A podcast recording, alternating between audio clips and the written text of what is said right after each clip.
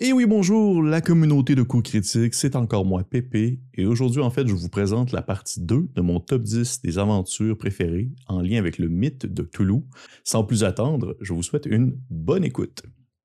Numéro 5, The Highway of Blood, a Call of Toulouse scenario for the 70s. Et c'est, euh, je, je, faut que je le dise comme ça parce que vous allez voir la couverture puis ça donne vraiment ce mood-là. Vous trouvez dans l'ouest du Texas pendant l'une des pires vagues de chaleur que la région a jamais connues, vous conduisez sur un tronçon d'autoroute isolé, vous voyez que votre, votre, jauge euh, d'essence se rapproche tranquillement du vide et vous apercevez soudain, euh, dans le fond, euh, un, un, symbole qui rappelle en fait une station au service avec la possibilité de pouvoir faire le plein et peut-être même de boire petit quelque chose de frais. À la radio, vous entendez Coyote Mike, un DJ local, dire Bienvenue à une nouvelle journée dans le septième cercle de l'enfer avec un mercure qui devrait dépasser les 110 degrés ici sur l'épine dorsale du diable et demain ne s'annonce pas mieux. Comme mon vieux grand-père avait l'habitude de dire, on ne peut pas changer la direction du vent, mais on peut toujours ajuster ses voiles pour atteindre sa destination. Je ne sais pas où vous allez mes amis, mais voici un petit quelque chose qui vous fera rouler sur l'autoroute. J'adore la prémisse de ce scénario-là.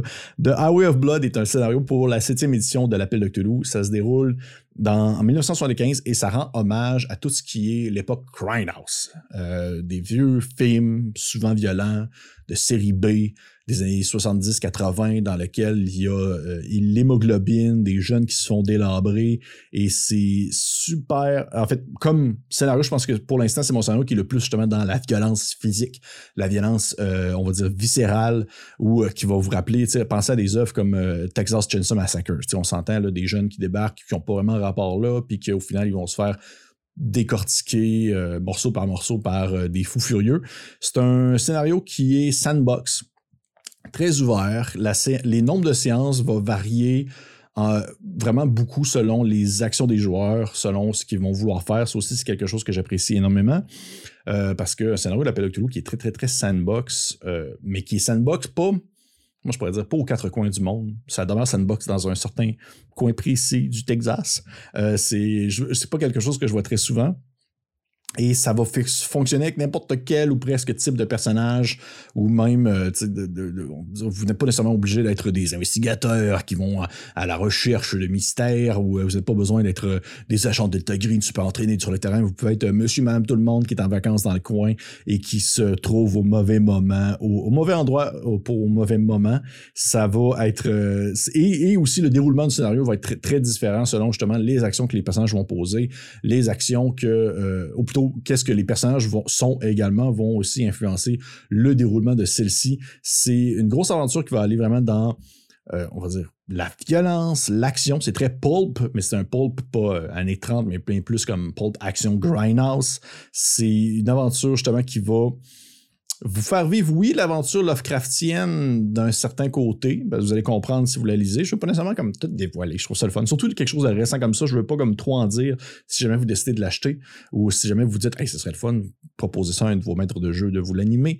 Mais on s'éloigne très, très, très. Euh, on s'éloigne énormément du classique années 20 avant investigation et tout ça. Mais tout de même, il y a un fond tout l'Ouest qui demeure alors que vous tentez de survivre euh, à une expérience complètement horrible qui se déroule dans une petite ville déserte à l'ouest du Texas. Il y a euh, aussi également, j'aime beaucoup le fait que l'aventure offre la possibilité, on va dire, de s'ouvrir à plein de, on va dire, de, fins potentielles qui peuvent mener à d'autres suites de scénarios, à d'autres suites de péripéties, cependant comment est-ce que vous décidez de le prendre. Mais si, euh, du moins, si la prémisse vous parle, bien sûr, le, lien dans la description de la vidéo, je conseille fortement d'acheter un coup d'œil. C'est genre de choses que moi, ça m'a ça complètement charmé parce que c'est une mise en contexte que je vois très peu souvent. Bon numéro 4. Les encagés des douze singes. Nous sommes le jeudi 9 mai 1913, il est 6h30 du matin à Villegouge, tranquille village des alentours de Libourne, dans le Bordelais. Les abords du 112 rue de la Libération sont noirs de monde, voitures de pompiers, ambulances et bien entendu véhicules de la gendarmerie. Le bâtiment, une grosse villa située à l'écart du bourg, est en flammes. Les pompiers sont, certains que l'incendie est d'origine criminelle. Deux corps ont déjà été sortis des décombres. Ils portent très, clairs impacts des balles et se trouvaient dans une chambre au premier étage alors que l'incendie s'est déclaré au rez-de-chaussée. Les Encagés est une campagne pour euh, Donc, on n'est pas dans l'appel de Cthulhu, on n'est pas dans le Delta Green, on est dans Cthulhuac, et même que c'est une variante de Cthulhuac. Ce n'est pas de Cthulhuac précis, mais la campagne possède son propre système qui a été adapté à l'ambiance qu'elle veut refléter, c'est-à-dire une enquête policière contemporaine euh, qui est quand même à grande échelle, les joueurs vont incarner des membres de la section de recherche Aquitaine qui sont basés à Bordeaux. Et euh, à la tête de l'équipe d'enquêteurs, les personnages devront fouiller les scènes de crime, interroger les suspects, demander des analyses à leurs collègues, le tout dans une ambiance de plus en plus pesante à mesure qu'ils démêlent, euh, dans le fond, euh, l'intrigue qui plane sur la prémisse du scénario. bon Dieu Seigneur, comment est-ce que je pourrais aborder ça? Les, les encagés, je trouve ça important d'en parler parce que c'est un scénario qui, c'est il y a quelque chose que j'aime beaucoup dans la manière que le construit ce scénario-là, c'est que j'aime ça quand l'appel de Cthulhu est subtil. J'aime ça quand dans un, que ce soit un scénario historique, que ce soit un scénario euh, moderne qui se passe dans le passé. J'aime ça quand le mythe est comme sous-jacent, qu'il n'est pas. Ah, on, ne l'enfonce pas dans la bouche en faisant comme ah, Regarde une statuette de Cthulhu. J'aime ça quand on prend le temps d'explorer une réalité qui est plausible, et que celle-ci tranquillement va dévoiler des segments de quelque chose de beaucoup plus grave, de beaucoup plus terrible. Et c'est ce que fait les encagés. C'est vraiment, avant toute chose, c'est une enquête policière. Avant d'être euh, une histoire en lien avec le mythe de Cthulhu.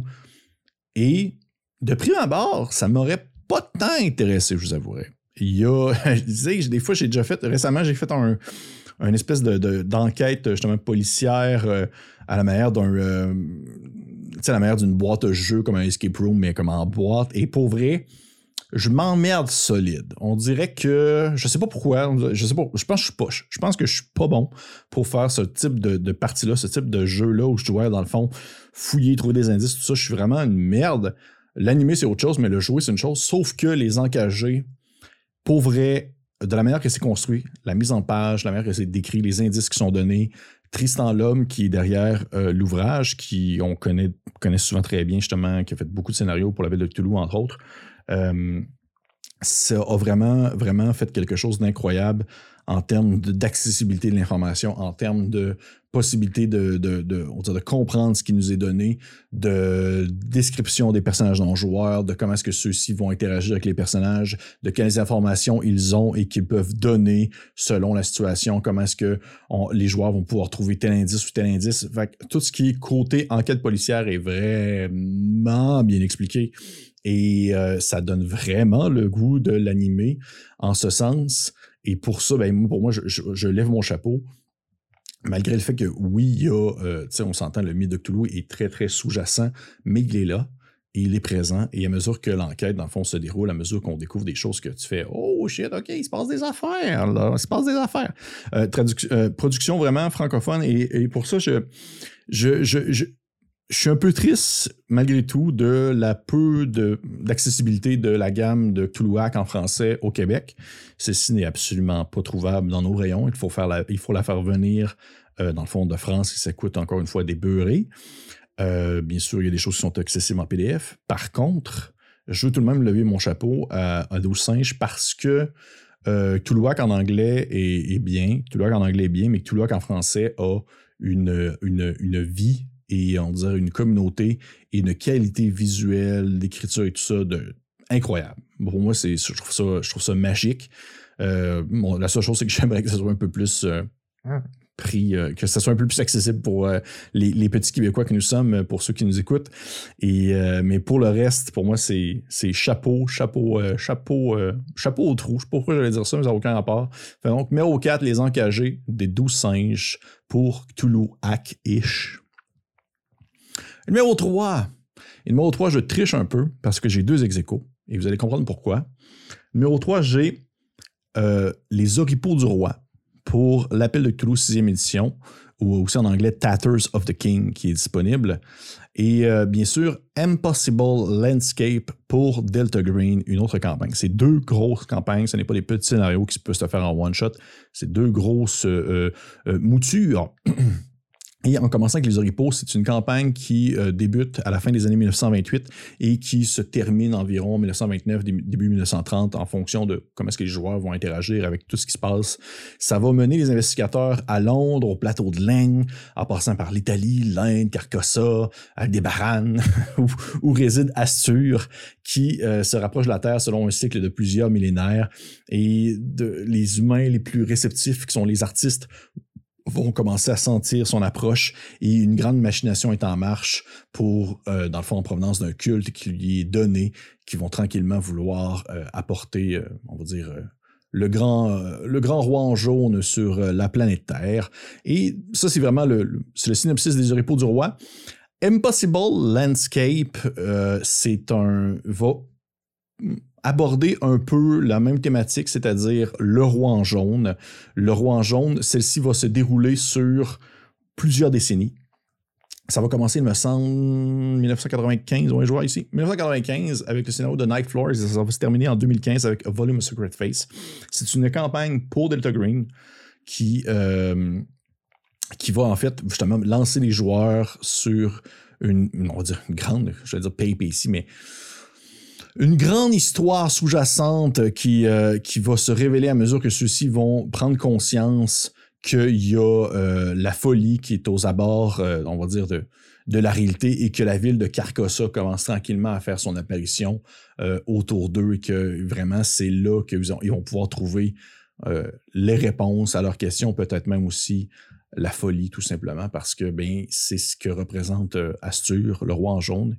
Il représente cette cette compréhension, et là, c'est, je pense des choses, là, cette, compréhension que la vérité est un mensonge et qu'au final, la seule manière de pouvoir réellement être en paix avec soi-même, c'est de se tourner vers l'espoir que nous offre le roi en jaune au-delà de cette façade délabrée du monde dans lequel on vit. Et pourquoi est-ce que j'ai mis ces deux-là en égalité, ces deux, campagnes-là qui sont quand même très, différentes, mais qui ont, je trouve personnellement, certaines choses qui se rapprochent, outre euh, la thématique du roi en jaune, c'est justement parce que la thématique du roi en jaune. Parce que Astur est pour moi, selon moi personnellement, c'est le grand ancien. Astur est un grand ancien, que, sans vouloir faire une grosse explication de, la cosmologie de Lovecraft, mais euh, Astur est un grand ancien qui est, euh, selon moi, la, représentation la plus moderne et la plus fidèle du mythe de Cthulhu, même s'il n'est pas, euh, même si ce n'est pas une créature qui a été créée par Lovecraft lui-même, c'est, euh, c'est pour moi, c'est le, le, on va dire l'être qui représente le mieux le mythe aujourd'hui. Cthulhu est l'espèce de créature tentaculaire. Vous pouvez marquer son nom sur Google Images. Là. Ça ressemble à un flageur mental dans Donjon Dragon. Ça ressemble à une pieuvre avec des bras et des jambes. Euh, et quelque chose qui a eu, je crois, son temps, qui est très cool, qui est très bien représenté dans des scénarios d'époque, des scénarios du passé, tout ça. Mais Astur, Astur, le roi en jaune, c'est le. Pour moi, c'est ce qui va le mieux représenter la folie. C'est pour moi ce qui va mieux représenter, euh, on va dire, la réalité la réalité dans laquelle on vit, euh, la réalité, comme quoi la réalité dans laquelle on vit est un mensonge, est un mystère qui, que si on dévoile, on va euh, indubitablement tomber dans les méandres du cosmos et de l'incompréhension d'un univers trop grand qu'on ne pourra pas au final assimiler ou comprendre. C'est, c'est une créature qui vit très loin, qui ne vit pas sur Terre et qui va, dans le fond, justement, envoyer des messages, qui va s'envoyer, qui va envoyer, dans le fond, des, des, des messages cryptiques, des euh, propos à des gens qui sont très réceptifs à lui, c'est-à-dire des gens qui sont dans les cercles artistiques et qui vont se, s'exprimer par leur œuvre en, euh, en justement voulant décrire ou déconstruire qu'est-ce que Leur demande, d'où le livre, la pièce de théâtre, euh, Le Roi en jaune, qui mène la, en folie euh, toute personne qui la lit. Et euh, pour ça, pour moi, c'est c'est tellement un, on va dire un méchant, je veux dire ça en parenthèse, là, un grand méchant, intéressant à explorer, qui a une histoire et une, un, on va dire un culte qui l'entoure, super intéressant aussi également à, mettre de l'avant dans vos parties et qui va justement euh, avoir vraiment sa place dans quelque chose de très euh, con, conceptuellement, conceptuellement, qui, va vraiment avoir sa place dans quelque chose de très moderne et euh, pour moi, ces deux-là sont vraiment super bien écrites. Les les du roi, pour vrai, c'est, c'est une aventure qui va. C'est, pour moi, c'est une aventure très classique, euh, Cthulhuesque. euh, du mythe de Cthulhu, dans le sens que ça va vraiment envoyer les personnages dans tous les sens, autour de la Terre, grosse intrigue, oh, on découvre des choses, on vire fou, on meurt. Et euh, Impossible Landscape, pour moi aussi, cette même approche-là, mais d'un point de vue Delta Green, dans le sens que c'est vraiment une grosse enquête gouvernementale où est-ce qu'on se rend compte qu'il y a des choses qui sont cachées mais qui ne devraient pas être révélées, et ça se passe sur plusieurs années, tout ça. Et les deux ont la capacité de pouvoir wiper, mettre à mort absolument tous vos investigateurs ou vos agents euh, d'un claquement de doigts. Ça peut, il peut vraiment avoir un bon roulement, puis je crois que certaines personnes peuvent être très, euh, euh, on peut dire, avoir une, une impression très péjorative de la chose, mais pour moi, ce n'est que du gros bonbon c'est tellement bien écrit, c'est tellement bon.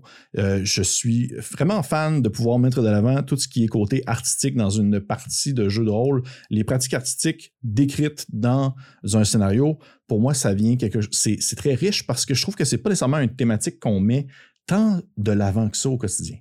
Euh, dans une partie jeu de rôle, je parle. Pas au quotidien selon si vous êtes artiste, mais dans une partie jeu de rôle, tout ce qui touche l'art, c'est pas nécessairement comme le truc qui, tu sais, on est habitué, là, ah, investigation ou tapage de monstres, mais là, il y a quelque chose d'autre à aller chercher.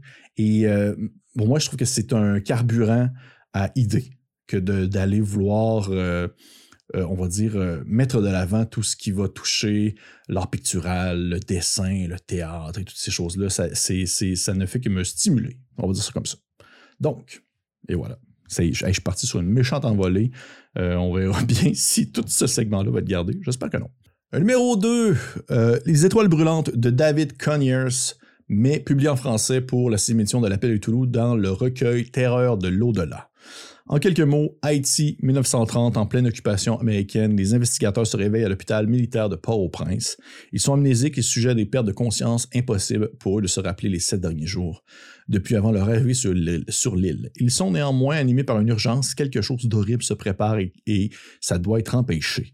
Leur enquête les conduit à rencontrer des adeptes du vaudou, des trafiquants d'armes, des rebelles haïtiens et le service de renseignement américain dans une course contre la montre qui leur révélera enfin de bien terribles vérités.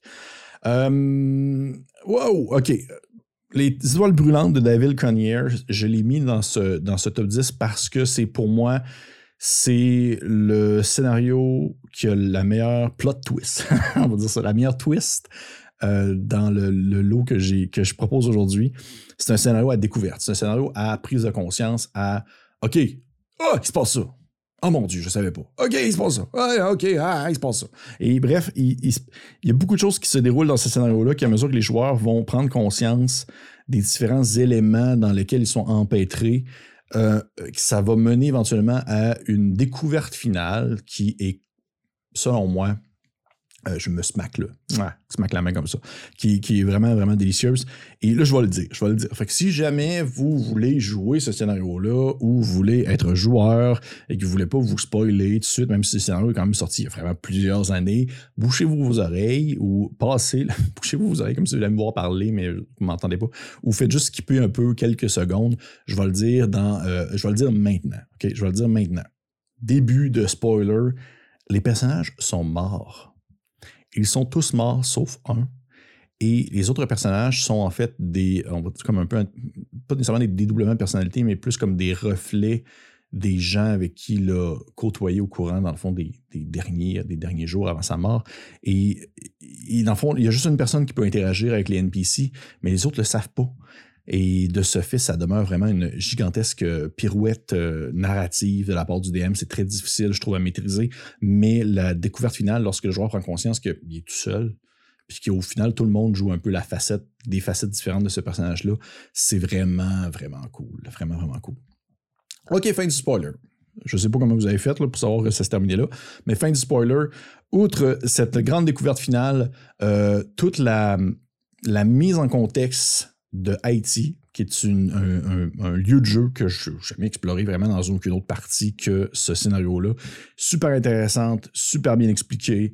Euh, vraiment bien élaboré. On est dans l'ambiance, c'est lourd, c'est moitié tropical, costume de coton blanc. C'est une, une, ville contrastée. Il y a euh, vraiment du super beau, en même temps du super terrible, de la lutte sociale, euh, avec justement toute l'espèce de petit côté vaudou qui embarque.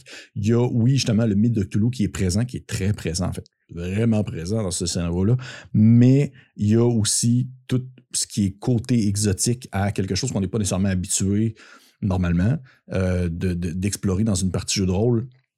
Pour moi, c'est un excellent exemple de pourquoi est-ce que j'aime tant l'appel de Cthulhu, parce que on explore tout c'est ça qui est le fun dans l'appel de Cthulhu. En fait, dans un scénario Cthulhuesque, c'est que les grands anciens ont tout le temps été là, ils ont toujours été là, puis ils vont être là jusqu'à la fin des temps.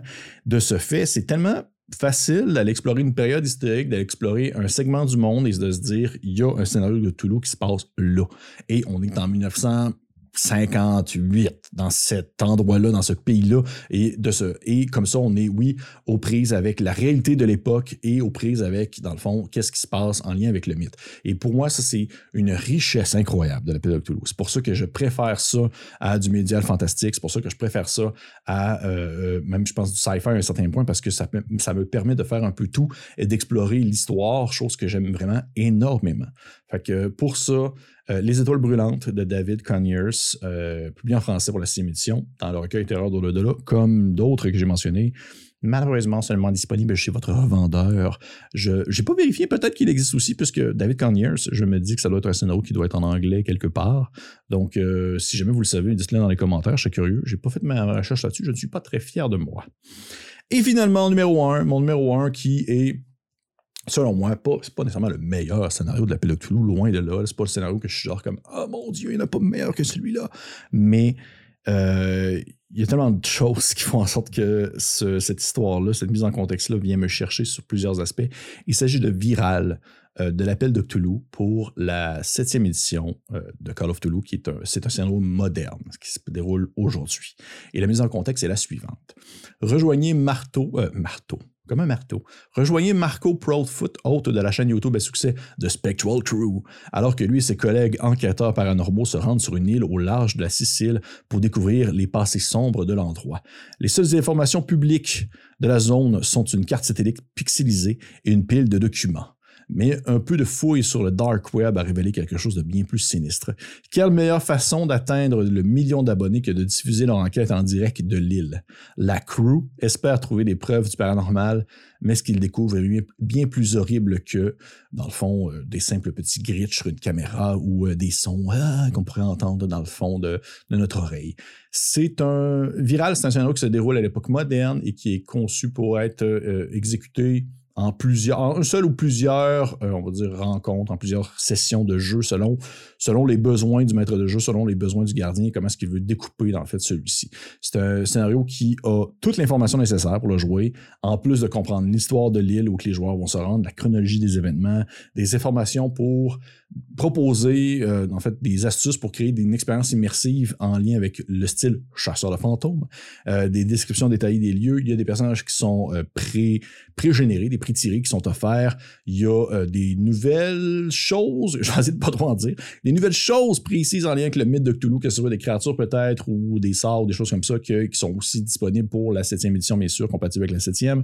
Il y a le, le propose une nouvelle règle de santé mentale. Il y a un document de 30 quatre pages pour les joueurs, cinq cartes détaillées en couleur et encore plus. C'est vraiment. Et c'est ça que je trouve fou. Les gens qui euh, écrivent des scénarios pour l'appel de Cthulhu, Miskatonic, quelque chose, je ne sais plus quoi le, ton, le nom pour avoir le, petit symbole dessus pour dire que c'est comme presque officiel sont vraiment talentueux. Ils sont vraiment, vraiment, vraiment talentueux. Ils ont vraiment le, le cœur au ventre de produire du stock qui n'est pas officiellement Chaosium, mais qui a une qualité qui, des fois, va dépasser des scénarios officiels. Ce scénario-là, c'est super bien construit, c'est magnifique, c'est atmosphérique. Ça se déroule à l'époque moderne et ça utilise les tropes, on va dire les effets de l'époque moderne. C'est-à-dire que là, on est, dans le monde du streaming, on est dans le monde du multimédia. Il y avait vraiment quelque chose qui met de l'avant, on va dire, tout ce qui est très 21e euh, siècle. Et ça va, non pas s'en rappeler, peut-être, pour les gens qui connaissent, quelque chose qui se nomme euh, Channel Fear. Channel Fear de, de euh, Anthony Hino, qui est excellent, un, jeu de rôle français qui met de l'avant justement une équipe de chasseurs de fantômes et Viral me fait vraiment penser à ça. C'est ça qui est vraiment cool. J'ai adoré Channel Fear, j'adore la mise en contexte de pouvoir faire comme une équipe de fantômes et que.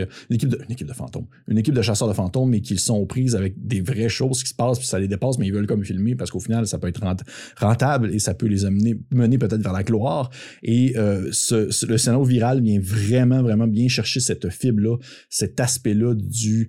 Euh, on va dire pas de la maladie, mais du problème de vouloir toujours pousser plus malgré le fait que ton cerveau te dit non, non, c'est dangereux, qu'est-ce qui se passe, va-t'en pas là c'est encore une fois des scénarios qui sont, euh, les, pas les scénarios, mais les, pré-générés, les pré-tirés qui sont proposés sont vraiment complets, sont détaillés. Ça permet aux joueurs de faire une bonne prise en main sur qu'est-ce qui se passe et d'avoir une bonne idée de qui, qui est-ce qu'ils vont interpréter. Et chose aussi que je trouve vraiment intéressante, c'est que souvent, des fois, on a l'impression dans les scénarios de l'appel de Cthulhu, quand c'est des pré-tirés, surtout en plus quand c'est moderne, que tu dis, bon, ben, je vais jouer monsieur, madame, tout le monde, puis c'est un peu plate.